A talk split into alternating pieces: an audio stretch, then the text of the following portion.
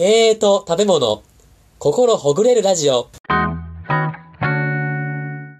この番組は合同会社ロータステーブルの提供でお送りいたします。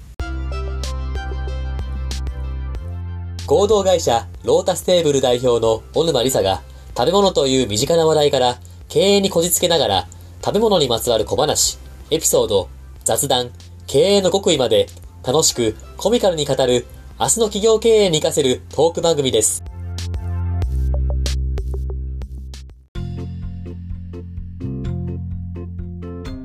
こんにちは、パーソナリティの田村陽太です。配信第51回目となりました。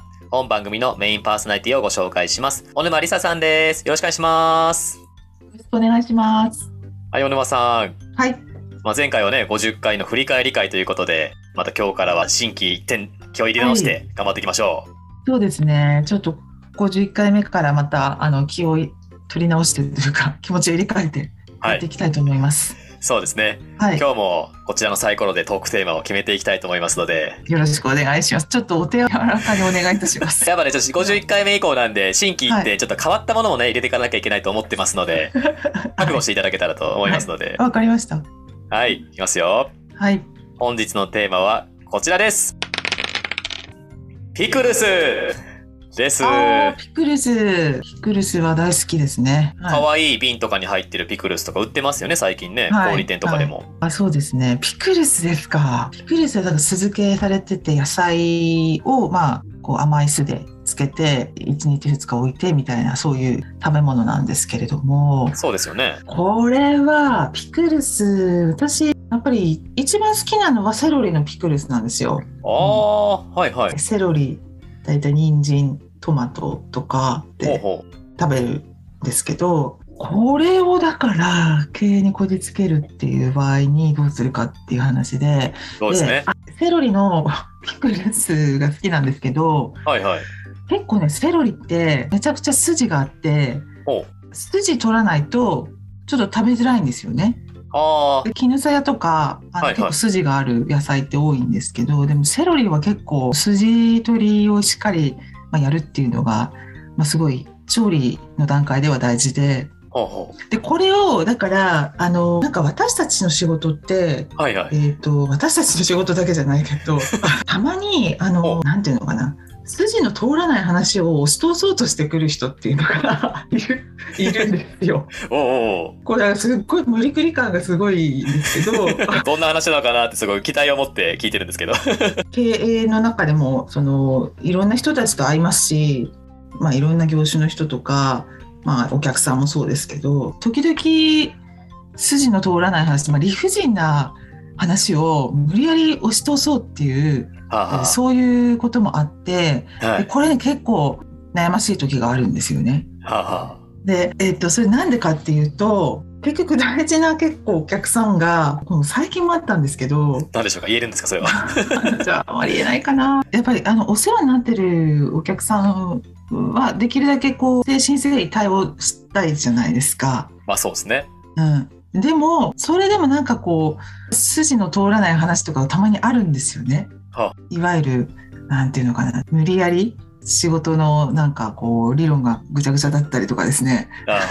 でそういう時にいつも対応に困るっていうことがあってこれでも結構こういう話あるんじゃないかな。田村さんとかないですか？あ、はいはい。これはないでしょっていうそう筋の通らない話を押し付けてくるあ。お客さんとか、まあ、同業他社でもいいんですけど。あ、あそういう時で皆さんどうされてるのかなっていう。あ。セロリからそういうね、話になって。確かにそうだな。いや、僕もありますよ。よくあるのが日程調整とか。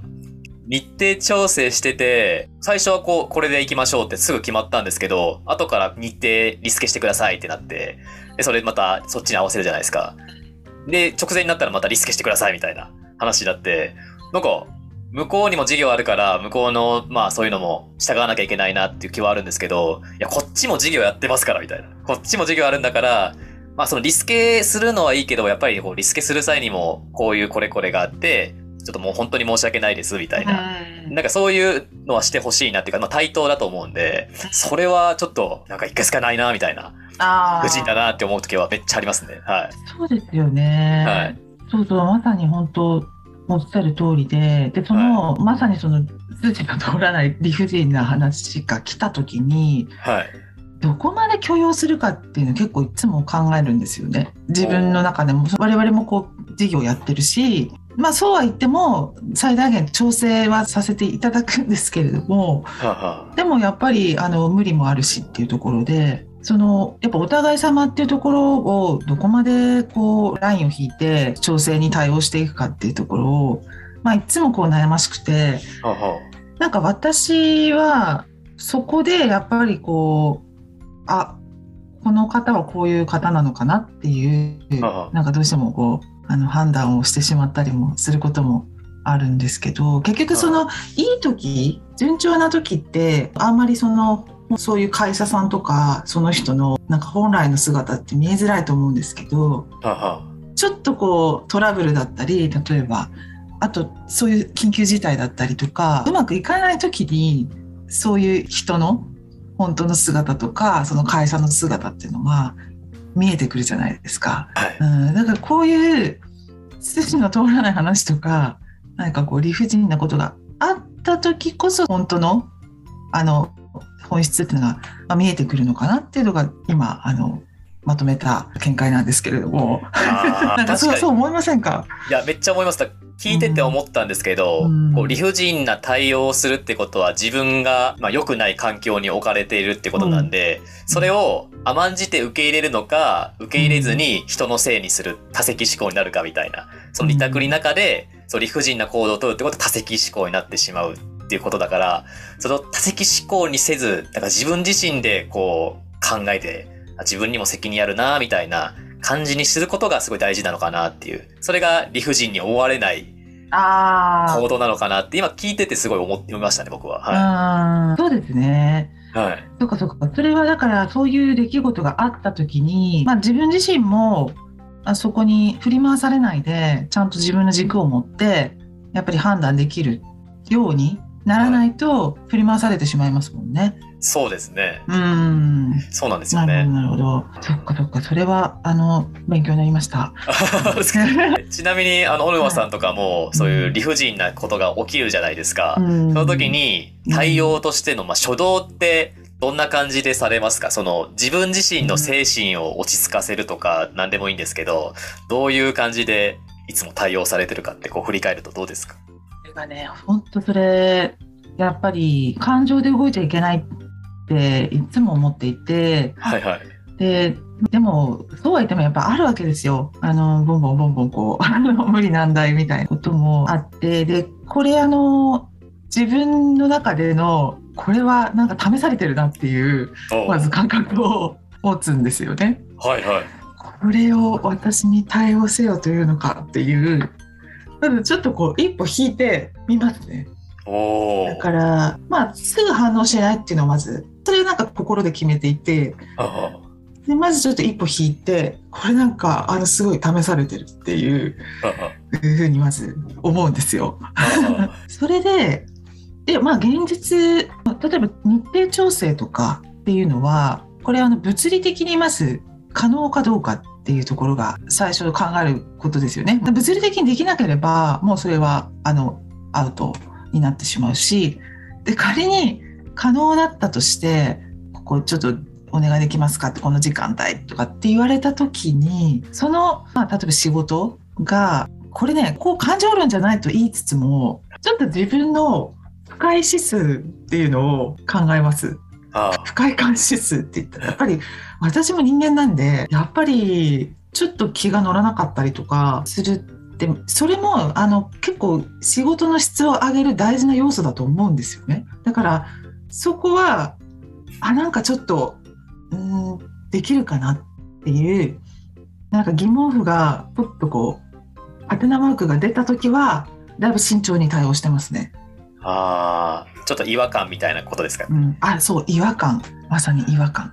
あそんな感じなんですけど、どうですかね？で、田村さんとかも多分すごい多いと思いますけど、はい。あのそういう場面。そうですね、ありますね。まあ、さっきの日程調整もそうですし、あの、以前も小沼さんとのこうアポの時にも、ちょっと急に行けなくなったみたいなことがあって、まあリスケの話とか僕がさせていただいた時も、なんか今までのこういろんな方とのこうリスケされるみたいなところの経験で、あ、自分はこうしなきゃいけないなみたいなのがすごいあって、例えば日程はもう、もし可能だったら自分の可能な限り、ブワーって全部上げて、その中からどこでもいいですみたいな誠意を見せなきゃいけないし、ああの、日程調整して本当に申し訳ないですみたいなところって入れなきゃいけないってすごい思うので、なんかそこら辺で、なんだろうな、間違ったことをしたったら、ちゃんとその分自分はプラスにできるような2倍、3倍、こんだけあ提示しますよみたいなしないとっていうのは思いますね、めちゃくちゃ。ああ、はい。そうですよね。あでもなんかすごくはい。人間性が出るかもしれないですね。本当にそういう場面で。出てますよね。出ますよね。そうですねう。ん、私あの私ね日程できるだけ自分はあの調整してもらわないことに結構命かけてるんですよ。今日初めて言いますけど、はいはい。えっと人から調整受けるのは全然実はそんなに苦じゃないっていうか、まあ、むしろあの柔軟に対応したいって思う方で、なので私結構日程調整日程の組み方としてあの余裕を持って日程組んでるんですね。かなり。あで万が一お客様があの調整がちょっとできないっていうかキャンセルになるっていう場合にも対応できるようにしてるのでだから調整を受けること自体は全然あの実はそんなに合わせますっていうのスタンスでいくんであ。いいんですけどあの私がリスケをするしていただくっていうことをあ。最大限やらないように心がけてるんですよね実は。あもう絶対それだけはしないっていうぐらい。あんまりないと思うんですよね私あのリスケのお願いすることって。多分っていうのをちょっと今日初めて、えー言いましたけどこう言っちゃったんであの やばいなちょっ ちょっとハードルが上がりました。ハードル上がっちゃったかもしれないけど、うん、でもそれぐらいやっぱあれですよねでも田村さんの誠意の示し方もなんか素晴らしいと思うんですけどやっぱり時間って大事ですよね相手の時間を使うってすごく神経使いますよね。いやー、そうですね。めちゃくちゃ神経使いますね。うん相手にも時間があるんだよっていうことを考えると、なんか自分の時間の大事さがわかるというか、自分がじその時間を取ってるんだっていうことで、なんか相手にもちょっとプラスにできるようなことができないかなっていうのは考えるし、なんかそれをおろそかにしてしまうと、なんだろう、こう、まあ、個人事業としてやってるので、次の仕事につながんないんだろうなっていうのは、こう、やってきてめちゃくちゃ思うなっていうのはすごいあるんですよね。そうですよね。はい。相手の時間を使うっていうことになんかすごく、そうですね。私もなんかやっぱ特に独立してからはすごく考えるようになりましたね。その辺も。時間は本当にお金よりも大事かな。お金も大事ですけどあ相手の時間を使うっていうことに対する意識っていうのはより高めていかなきゃいけないなっていうのは常にちょっと思ってますね。はいはい。ああ、そうですね。ありがとうございます。結構ちょっと時間が近づいてきたんですけど、これ最後ちょっと二人でお話ししたいことがあって、ピクルスの話してて、うん。でセロリも、ね、筋があるって話をしてて、はい。こうはい。筋を調理するみたいなのあるじゃないですか。はい。筋がある人、あるとセロリっていうのがちょっと美味しくないじゃないですか。はい。まあ、これ人間に置き換えると、筋があることって、いい面もあれば悪い面もあるじゃないですか。まあ、要は、あるってことはすごいしっかり自分の意見通せるし、悪い意味で言うと頑固みたいなのあるじゃないですか。この人間でのこの筋の取り方みたいな、セロリみたいに、そこら辺でどんな感じの人間をこう目指していったらいいのかみたいな、そういうちょっと、まあ答えないですけど、話していきたいなと思うんですけど。だからあんまり筋を取りすぎも筋がなさすぎもねセロリセロリは筋取った方がいいけどでもはい。ある程度筋があった方がセロリはシャキシャキ感があるのではい。まあ適度な筋っていうのはあってもいいとあいうことなんですよね。で、はい人間界で置き換えて、えー、と今ちょっと筋の通らない話っていうのはあの、はい良くないんじゃないかっていう理論があるんですけど、ーはいうーんでもやっぱり適度な筋ってのは必要必要ですよね。でも頑固、うん、確かにあんまり頑固すぎても筋がはい。筋が程よくある状態がいいっていうことなんですかねやああ。っぱり。こうさっきのね、小沼さんも話ありましたけど、一回俯瞰してみて、あ、ここはあれだっていう時には、こう、筋をこう、出すみたいな、はいはい。まあ、そういう筋のこうねバランスみたいなすごいそれは聞いてて大事なのかと思いましたね。あ、そうですね。はい、確かに確かに。そうか、そういう質問来ると思わなかったな。いやなんかずっとねピクルスの話しててあセロリあそういえば筋あるなとか言ってつながんじゃねみたいな。いや、でも、筋全然ないとダメですもんね。だかあら、筋は適度にはないといはいけないし、で筋がなさすぎるから、そういうなんか、例えば日程調整とかも、はい。右往左往して、はあはなんか周りに影響を及ぼしてるっていうことが起きてるわけですもんね、多分。あ確かに。ちゃんと考えて動けば考えられるそういう筋があれば理論があれば、あのそんなことは起きないはずなのに、はあはうん、である程度筋は必要ということですね。ああーそういうことですよ。ピクルスにおいてもピクルスにおいても、まあ、ある程度あのシャキシャキ感必要なんでああじゃあそれは人間でも野菜でも一緒ってことですね。そうですねはいそういうことになります。いい感じでこじつけられました。はい、は い今日はピクルスについて、えーはいこじつけさせていただきました。ありがとうございました。ありがとうございました。